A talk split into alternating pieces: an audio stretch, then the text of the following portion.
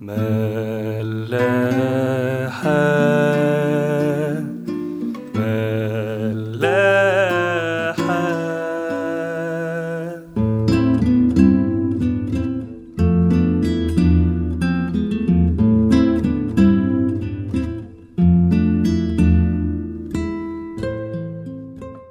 مساء الخير وأهلا بيكم في حلقة جديدة من عيش وملح. المسيح خلص كلامه في الهيكل ومشيوا هو والتلاميذ، وهما ماشيين بدأوا التلاميذ يعلقوا على عظمة وجمال المباني بتاعة الهيكل، والمسيح ساعتها بديهم صدمة عمرهم وبيقول لهم شايفين المباني العظيمة دي مفيش فيها طوبة هتفضل على طوبة. وشفنا الصدمة دي ازاي ما كانتش بس عشان الهيكل ده بيمثل اليهودية، لا حتى كمان لينا ان ازاي حاجة معمولة لربنا وبربنا وربنا يجي ما يحميهاش، لا ده بالعكس المسيح ابن الله هو اللي بيتنبأ على الهيكل ده بنفسه. ساعتها التلاميذ بيتهزوا جدا وبيبتدوا يسألوا يسوع عن ايه العلامات اللي هتسبق ده، وبنشوف بقى ان هم ربطوا ان ده اكيد هيكون نهاية العالم. المسيح بقى لما بيجاوبهم بيجاوبهم على السؤالين في اجابة واحدة، علامات اقتحام اورشليم وهدم الهيكل، وبعدين علامات اخر الايام.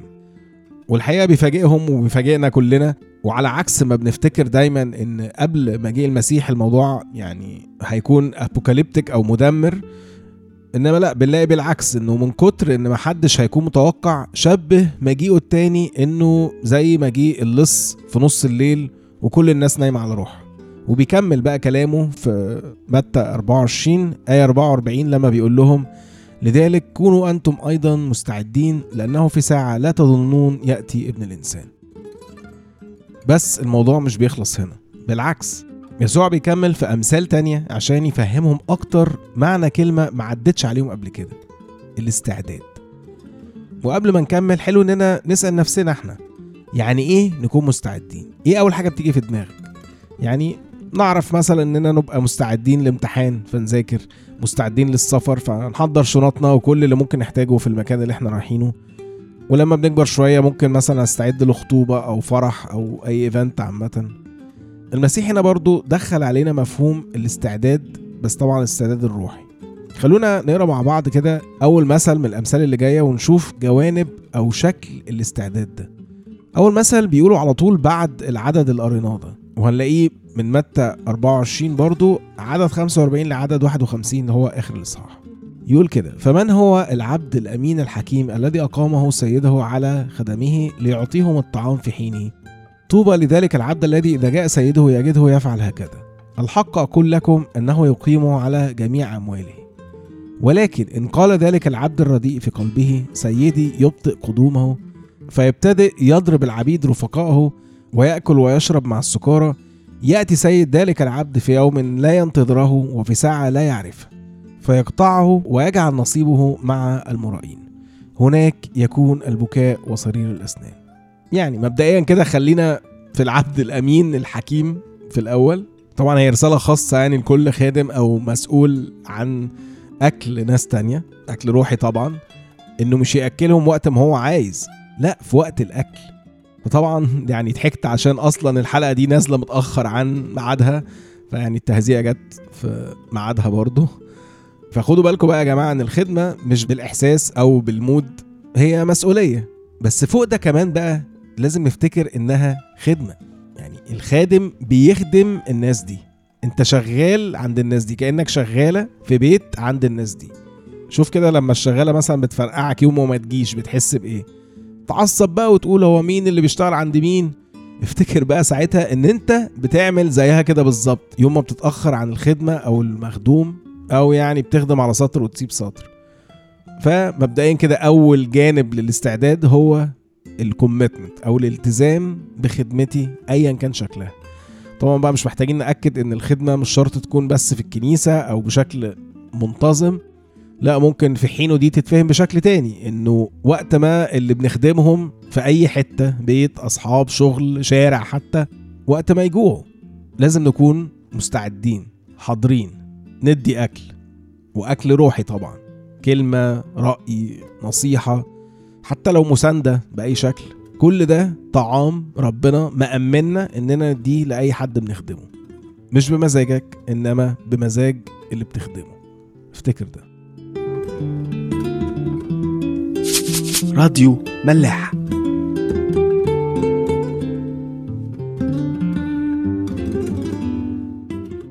العبد الرديء ده بقى بيستعبط. قال لك السيد شكله مش جاي فيلا نخربها. قعد بقى يضرب بقى في اخواته ويسكر ويعمل اللي هو عايزه. بس برضو بقى بدل ما نتسحل كتير قوي في تفسير اللي بيعمله العبد ده ايه، يعني ايه هو الضرب وايه هو الاكل والشرب، أه حد يقول يعني منخرجش وننبسط ونفنفن، لا لا سيبك من كل ده. الاحسن بقى انك تركز اكتر على الحتة بتاعت سيدي يبطئ قدومه. هو ده المفتاح. اي اعمال بتعملها او مش بتعملها بسبب انك حاسس ان ربنا مش جاي دلوقتي، مش انه مش جاي اصلا لانه ده مش مؤمن، لا انه هو مش جاي دلوقتي، هتبقى الاعمال دي رديئة وهتبقى بنفس رداءة الخراب اللي كان عامله العبد ده. خلاص عشان نبقى متفقين، اي حاجة بتعملها او مش بتعملها. فكده تاني جانب للاستعداد المسيح بيتكلم فيه هو قياس كل اعمالنا في العموم بمجيء ربنا في اي وقت. وزي ما بقول بقى اننا ما نتسحلش في تفسير الاعمال الرديئه، برضو نفس الكلام ده مع اللي بنشوفه بقى بيعمله السيد في العبد الرديء ده. ايا كان هو ايه فهو اكيد حاجه يعني مش هنحب تحصل لنا. بس اكتر حاجه تدعو للانتباه هنا هي كلمه يجعل نصيبه مع المرائين. ويمكن يعني اللي بيسمع من الاول مش هيتفاجئ قوي، بس يعني احنا قلنا كتير ازاي ان اكتر حاجه بتضايق ربنا مش السقوط في خطيه معينه، لا هي المرائيه، واللي هي الوجه التاني بتاع الكبرياء. ولو خدنا بالنا بقى ان الناس الوحيده اللي هزقها المسيح في حياته كلها هم دول. ليه؟ لان هم بيدوا صفه الجوده للشيء الغير جيد، فمش بس بيأذوا الناس بسمومهم، لا كمان بيخلوا الناس تفتكر ان ده هو ربنا فيكرهوه ويبعدوا عنه. والعبد ده كان كده لانه اسمه في الاول وفي الاخر عبد، عبد رديء اه بس عبد، فهو على اسم السيد ده. فبدل بقى ما يكرم اسم السيد في غيابه في كل حاجة بقى في تعاملاته مع اخواته، لا اتكبر عليهم واذاهم وعاش بقى لذاته ونزواته. فياريتك كمان واخد صورة الخاطي فمفيش لوم عليك، لا صورة العبد اللي هو في الحقيقة مش عبد، لا هو نصاب على نفسه قبل ما يبقى على الناس.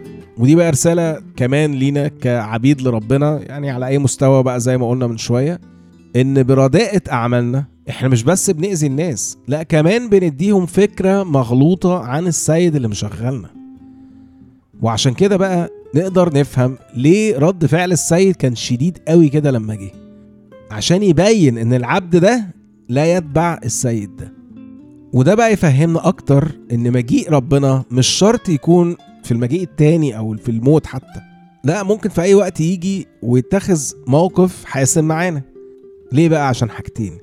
اولا عشان الناس ما تتعسرش فينا اكتر، والسبب التاني والاهم والاغرب في نفس الوقت انه ده بيبقى عشان مصلحتنا، عشان نعرف احنا فين بجد، فنقدر ساعتها نتوب ونرجع بجد لربنا.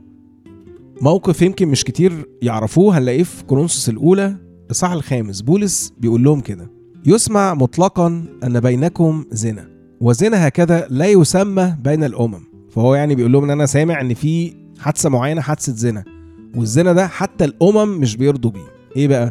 حتى أن تكون للإنسان امرأة أبيه، يعني علاقات زي ما بيقولوا محرمة. وبعدين يقول إيه؟ أفأنتم منتفخون أو يعني متكبرون، وبالحري لم تنوحوا حتى يرفع من وسطكم الذي فعل هذا الفعل. للدرجة دي أنتوا منتفخين لدرجة أن أنتوا متجاهلين العمل ده اللي هو واضح أنه هو public يعني معروف. فإني أنا كأني غائب بالجسد ولكن حاضر بالروح، قد حكمت كأني حاضر في الذي فعل هذا هكذا، باسم ربنا يسوع المسيح، إذ أنتم وروحي مجتمعون مع قوة ربنا يسوع المسيح. إيه بقى الحكم؟ أن يسلم مثل هذا للشيطان لهلاك الجسد، لكي تخلص الروح في يوم الرب يسوع. ليس افتخاركم حسنا، ألستم تعلمون أن خميرة صغيرة تخمر العجين كله؟ إذن نقوا منكم الخميرة العتيقة لكي تكونوا عجينا جديدا كما أنتم فطير، لأن فصحنا أيضا المسيح قد ذبح لأجلنا. إذن لنعيد ليس بخميرة عتيقة ولا بخميرة الشر والخبث، بل بفطير الإخلاص والحق. وبعدين في آخر صح بيقول الآية يمكن كلنا ممكن نكون عدينا عليها أو نعرفها: فاعزلوا الخبيث من بينكم. وعشان نبقى فاهمين برضو الخبيث مش يعني اللي هو مش باين او في السر, لا خبيث اللي هو الوحش يعني evil.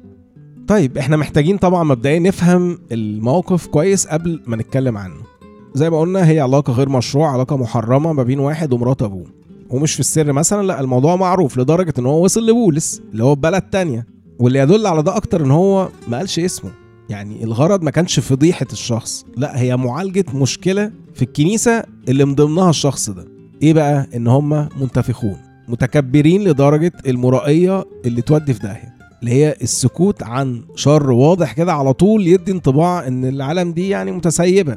فبالتالي ابوهم او الههم اكيد راضي عن ده. يعني ده بيقولك حتى ان الامم او الوثنيين ما كانوش بيرضوا عن العلاقات اللي بالشكل ده. فانتم متخيلين الايمج او الصورة اللي الناس هتاخدها عن الكنيسة اللي راضية بخطية بالشكل ده. بس برضو مش ده المهم, المهم اكتر بقى هو الاكشن او الاجراء اللي بولس بينصح بيه, وهو بقى اصلا اللي جابنا هنا, اللي هو ايه بقى؟ انه الشخص ده لازم زي ما عمل الخطية دي صراحة في العلن, يعني بدون خوف او ندم, ان هو برضو لازم يتعزل صراحة. وبدل ما يبقى رمادي كده فاتر ولا هو حار ولا بارد, لا يروح بقى للخطية صراحة برضو وياخد الطريق ده لاخره, عشان يمكن ساعتها لما يشوف الشيطان على حقيقته يندم ويرجع فيخلص. ده بقى اللي بيقوله بولس. وبعدين بولس بقى بيبتدي يشرح الوضع من الناحية التانية, انه لو اتساب الموضوع زي ما هو, ان الخطية اللي مش معلن صراحة انها خطية هتبقى نورمالايزد او يعني تم التطبيع معاها, زي بقى ما بنشوف في حاجات كتير قوي دلوقتي او في اخر كام سنة. ده بيخلي الخطية تنتشر اكتر واكتر. ما هي تمام اهي ومش معترض عليها, نعملها كلنا بقى عادي ونتعايش كلنا برضو عادي, اللي بيعملها واللي مش بيعملها, لان احنا جامدين او دماغنا عالية قوي لدرجة اننا ممكن نحلل حاجات ربنا نفسه حرمها صراحة. ومش دي بس بقى المصيبة, المصيبة اننا نفضل نقول اننا عبيد او تابعين لربنا, فهو في الاخر كبرياء ادى لمرائية. يعني عشان ما نتوهش بقى الاجراء اللي بولس اقترحه وفنده بقى بعد كده, هو بيشرح حاجتين مهمين في رد فعل السيد في المثل بتاع العبد الرديء, السبب اللي ورا الغضب او رد الفعل ده. والاهم بقى انه مش شرط يكون بالشكل اللي متخيله, ان نوع من الانتقام مثلا لما ربنا يجي حاسبنا. يا جماعه صدقوني ما حد يعرف ربنا هيتعامل معانا ازاي بعد كده, لان احنا كده كده مش هنعرف نستوعبه. لا يا سيدي, اعتبر ان انت هتعيش هنا للابد, فساعتها بص على الاجراء ده برضو ان ربنا هيعمله معاك بالجسد.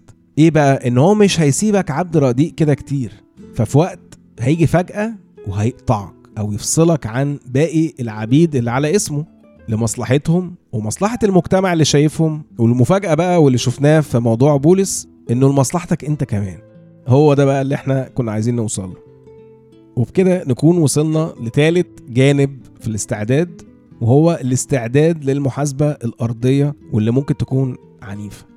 يبقى عشان نفتكر كده, أول جانب الاستعداد هو الكوميتمنت أو الالتزام, تاني جانب هو قياس كل أعمالنا على مجيء المسيح عشان نعرف هي رديئة ولا لأ, وثالث جانب هو الاستعداد للمحاسبة وإحنا بالجسد, لأنه ده هيكون في مصلحة الجميع.